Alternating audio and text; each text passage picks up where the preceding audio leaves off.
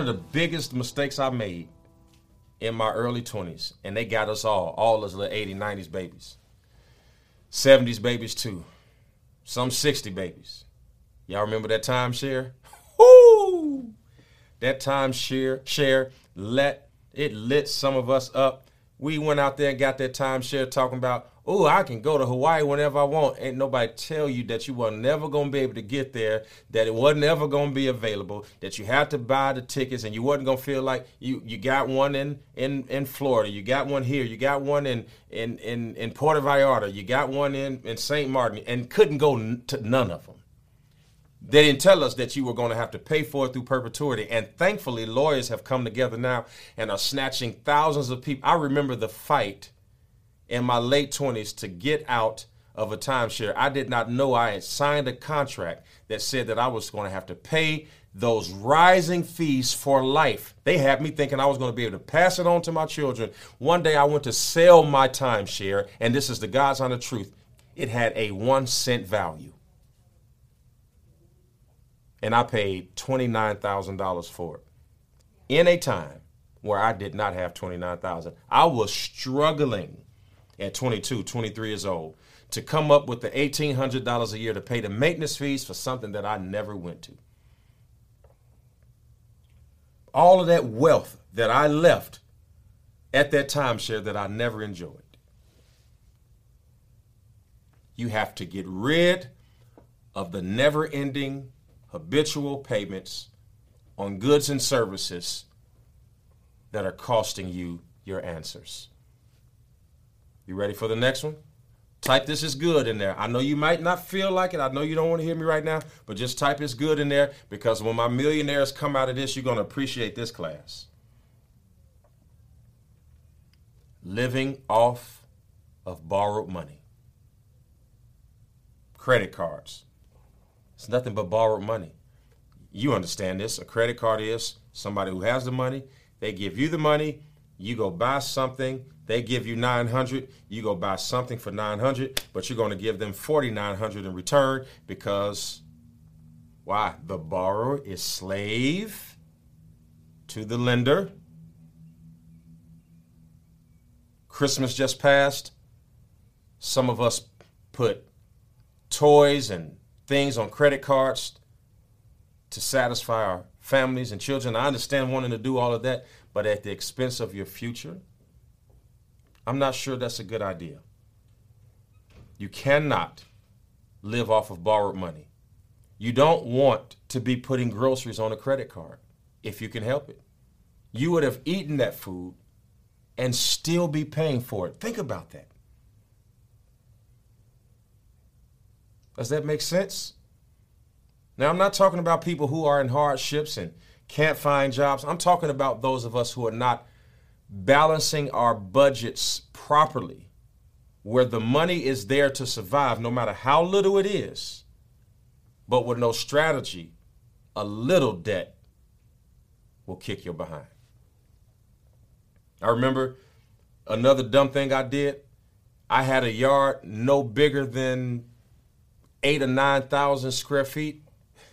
Maybe it was a little larger than that. I went and bought a riding lawnmower in my early 20s from Home Depot. It was $1,800. I paid $10 a month on a riding lawnmower for years. It was broke before I finished paying for it. Because I didn't realize, duh, the oil had to be changed in it just like a car. But I was in such a hurry to look like my neighbors because they had riding lawnmowers and I bragged about how green my grass was. Oh, the grass was green on the outside, but wasn't no green on the inside. I'm not judging you. I've been there. But you cannot live off of borrowed money. Spending too much on your house, your apartment is another. There is a rule of thumb that you should spend about 10 at most 25%, and that's a stretch, but about 10% of your income should be on the mortgage and or rent where you live. You are in trouble when you have to spend two of your paychecks on your rent. At that rate, you already have nothing left. So if you make $2,000 a paycheck and your rent is $1,800, you are in trouble. You are in trouble. And trouble is going to find you. And I know why people, and this is not just for people who have $1,800 rent. This is for people who have 8,000 square foot homes and they pay $15,000, $20,000 a month and they have huge homes and they, and, and, and, and they're already strapped for cash. And, and they say, well, I got this because, you know, when my family comes in town, then they'll have a place to stay. Which means if your family comes in town, comes in town once a year, then you've paid for a place that they don't stay 11 months out of the year. Why not buy a house that you live in 12 months a year? And if you want to be generous to your family, save the other 11 months and get them a hotel room at Christmas time. Rent, you don't have to have five cars in the garage so that when people come over, they have something to drive.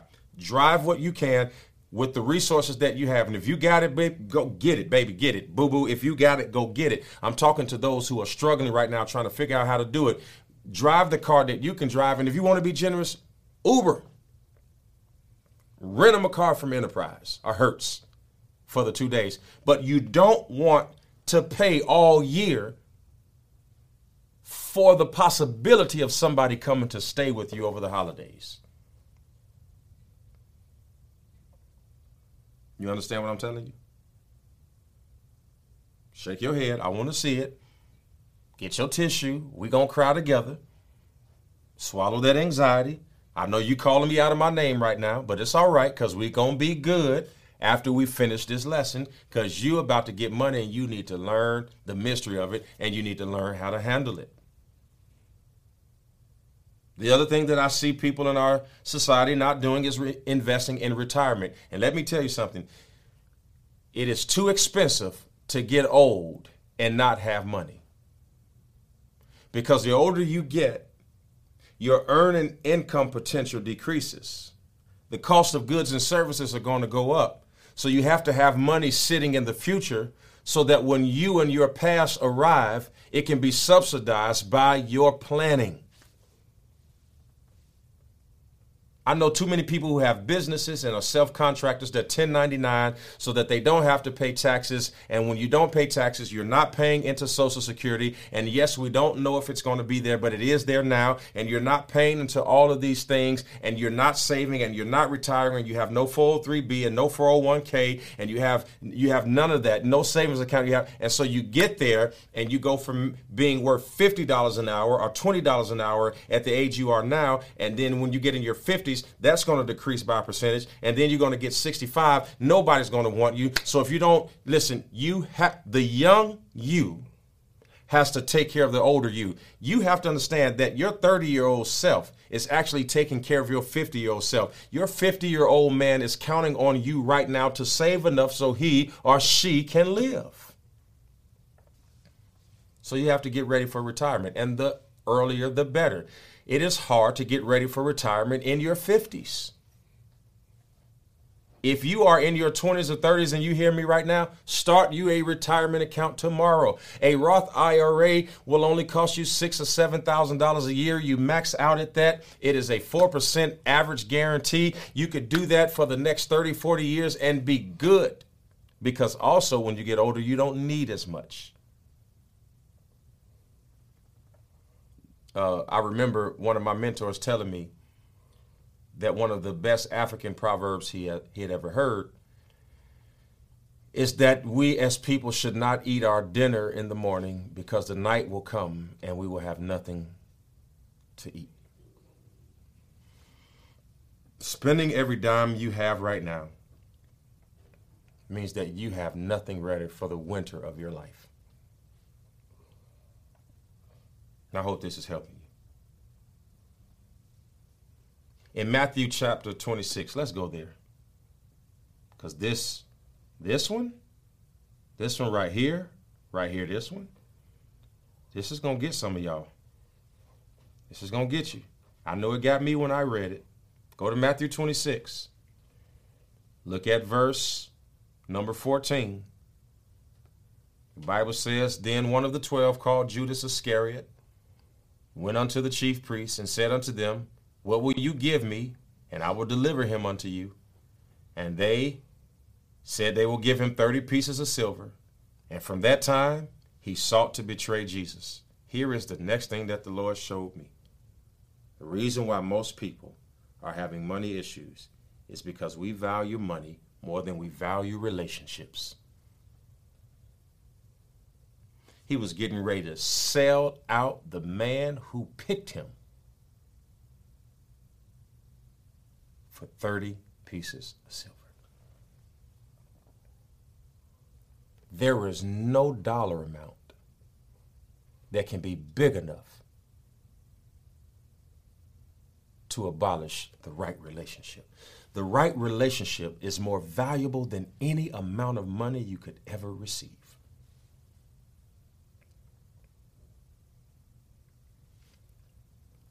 There is no amount of money that you could offer me to make me betray anybody. I don't have a caveat. I don't have a caveat. You could offer me a million dollars right now to betray somebody I've never met, and I would turn you down. Because there is no dollar amount that your relationships or your friendships should be for sale for.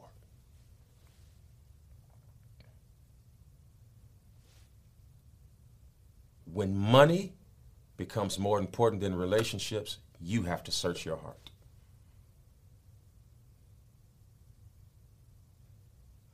I hope this is helping. Now, for those of you all who are not struggling, because some of you all are watching me and money ain't your issue. Yeah, but when money ain't your issue, you have another set of issues because people who have money typically don't teach their children the value of it. Let's go there. Let's go there. Statistically, 70% of rich families lose their wealth by the second generation. Not the third, fourth. That means if you are financially stable now, that means that your child has a 70% chance of ruining everything you built because most of us are so busy building it that we're not showing our children how to maintain or understand what we're building. So now they become rich kids or well off kids. They get a hundred thousand, five hundred thousand, a million dollars at our demise, and now they have more money than they've ever had in their hand, but because they don't have the grit or the tools that we have, they end up spending it instead of perpetually building what you've built.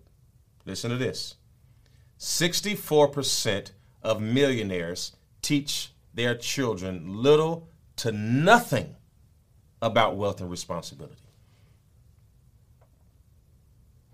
So, those of you all who are in the top 3%, making $400,000 or more, according to statistics. These statistics say that you are teaching your children little to nothing about wealth and responsibility. If you work hard to get your children anything they want, then their correlation is ah, the purpose of having money is so that I can get myself whatever I want. And that's how most wealth is squandered. I could you could go through and watch movies, The House of Gucci. You could you could go and look at it generation after generation of how uh, uh, uh, the, the man who built the Fontainebleau and it, it went into uh, a bankruptcy of, of all of these affluent families where the businesses fell apart when they got into the hands of the children because somewhere between 60 and 70% of people who scale and do something with their life, we're so busy building our lives that we forget to teach our children the tools that were necessary to build that life. So we give them the life without giving them the tools. It is God, Deuteronomy 8 and 18, who gives us the ability to produce wealth. That is true. But it is our job as parents to teach our children what to do with the wealth that we've produced. Can I tell you another mystery of money why some people struggle? This is going to get you too. How many of y'all know people who borrow money and don't pay it back?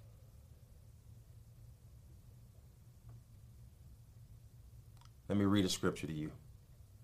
James 5, verse 4 through 6. Look, the wages you failed to pay the workers who mowed your fields are crying out against you. The cries of the harvesters have reached the ears of the Lord Almighty. You have lived on earth in luxury and self indulgence. You have fattened yourselves in the day of slaughter. You have condemned and murdered the innocent one who was not opposing you. In other words, you do damage to your future when you borrow money and don't pay it back. Borrowing money and owing a person and not paying him back is probably the highest interest bill you have. If you ain't going to give it back, don't take it. It is better to not ask a man for anything than to ask him for that thing with the intention of not returning it. Two more points. Is this helping you? I know it's challenging you. I know it's not easy. That wasn't the question. The question is for the right people, am I helping you? Just type in the comment section, you're helping me. I want to see it. You're helping me. Because this next one, this is going to help you too. You ready? You want to understand the mystery of money? You want to know how you're going to be blessed and highly favored and have more than you can spend? Here's another trick stay in your lane. Stay in your lane. Your life should not be enveloped in a string of people pleasing activities. You must learn to strike a balance between loving your life and impressing people. You're going to have to figure out which one you're going to do. Are you going to live your life, the one you have, or are you going to mortgage that life trying to impress other people? Please, my friend, do me a favor. Avoid the trap of comparison. Listen to this. It is impossible to be satisfied with your own life if you are constantly looking at what someone else has. Human desire and wants are limitless. One day we looked up, Elon Musk was worth 100 billion. The next day we looked up, it's 200 million. Next day we looked up, 250 million. Next day we looked up, 1 billion. Next day we looked up 3 billion. Next day we looked up 100 billion, 200 billion. Then all of a sudden he crosses his threshold 300 billion dollars. Why didn't he stop at 300 million? Because human desire is never satisfied. Even with 300 billion dollars, he wants to make more. Because human want is limitless. You will always want more. There will always be something else to crave. Then the Lord gave me this. He said, Keion, tell the people that people pleasing is competing with the coronavirus for being the pandemic of the year. People pleasing is competing with coronavirus for being number one on the pandemic list. I have never seen in my lifetime more people doing more things to please more people than ever before. And with social media backing up the disease, I'm afraid that the coronavirus, COVID 19, is actually becoming COVID 18. The new COVID 19 is people pleasing.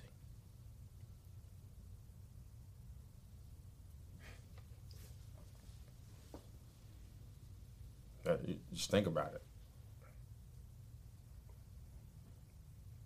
Who cares? I I'm and I don't want you to think that this is about not having nice stuff. I've told I want but you have to be able to afford it. Not want it.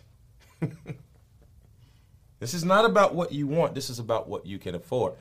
If a man has a billion dollars in the bank, nobody should say anything if he has a hundred million dollar yacht. But if a man doesn't have a thousand dollars in the bank and he drives an Escalade, that's an issue. If a woman has a $50,000 Birkin bag and she has several hundred thousands, millions in the bank, in investments, in college funds, by all means, get the Birkin bag. But if you can't pay your bills, get the Target bag. Who cares who made it? I'm afraid that we are more concerned with who made it than we are with making it. I want to make it. I want to see what I've envisioned. I want to see what I prayed for. And I believe in all of those things, but not at the expense of mortgaging, mortgaging your future to appear to be something in your present, which is really like living in the past. Last point. You have to learn how to say no.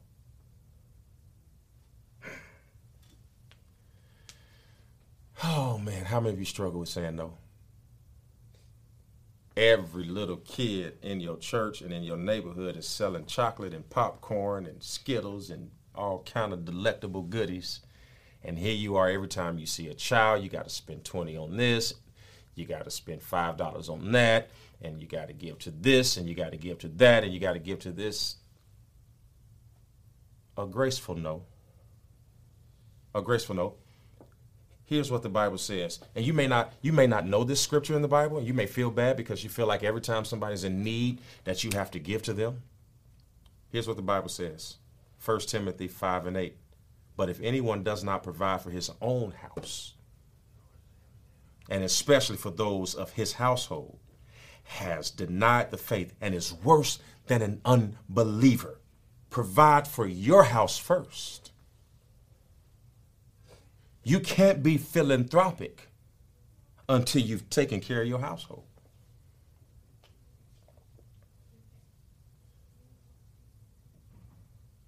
Suppose one of you has decided to build a tower.